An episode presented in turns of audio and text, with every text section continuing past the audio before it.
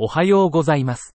放射線科の IVR の新着論文の AI 要約をポッドキャストでお届けします。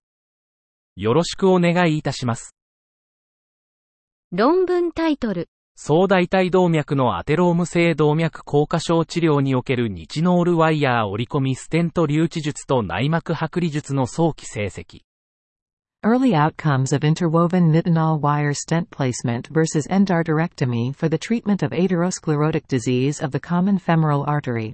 目的、大体動脈、CFA の動脈硬化症を手術的内膜剥離術、クファウ、または折り込み日ノールワイヤーステントで治療した場合の臨床結果を比較。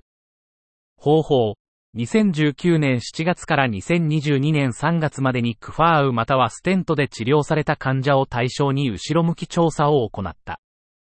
結果、ステント群とクファーウ群の主要な改存率、95.5%対94.4%、TVR、2.9%対1.8%、メール、5.1%対5.4%、全死因死亡率、14.1%対3.6%に差はなかった。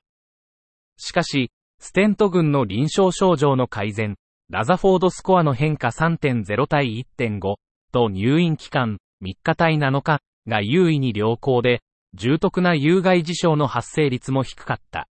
0件対9件。結論。折り込み日ノールワイヤーステントを使用した患者は、クファーウを受けた患者と比較して同等の改存率を示し、重篤な合併症の発生率が低く、入院期間も短かった。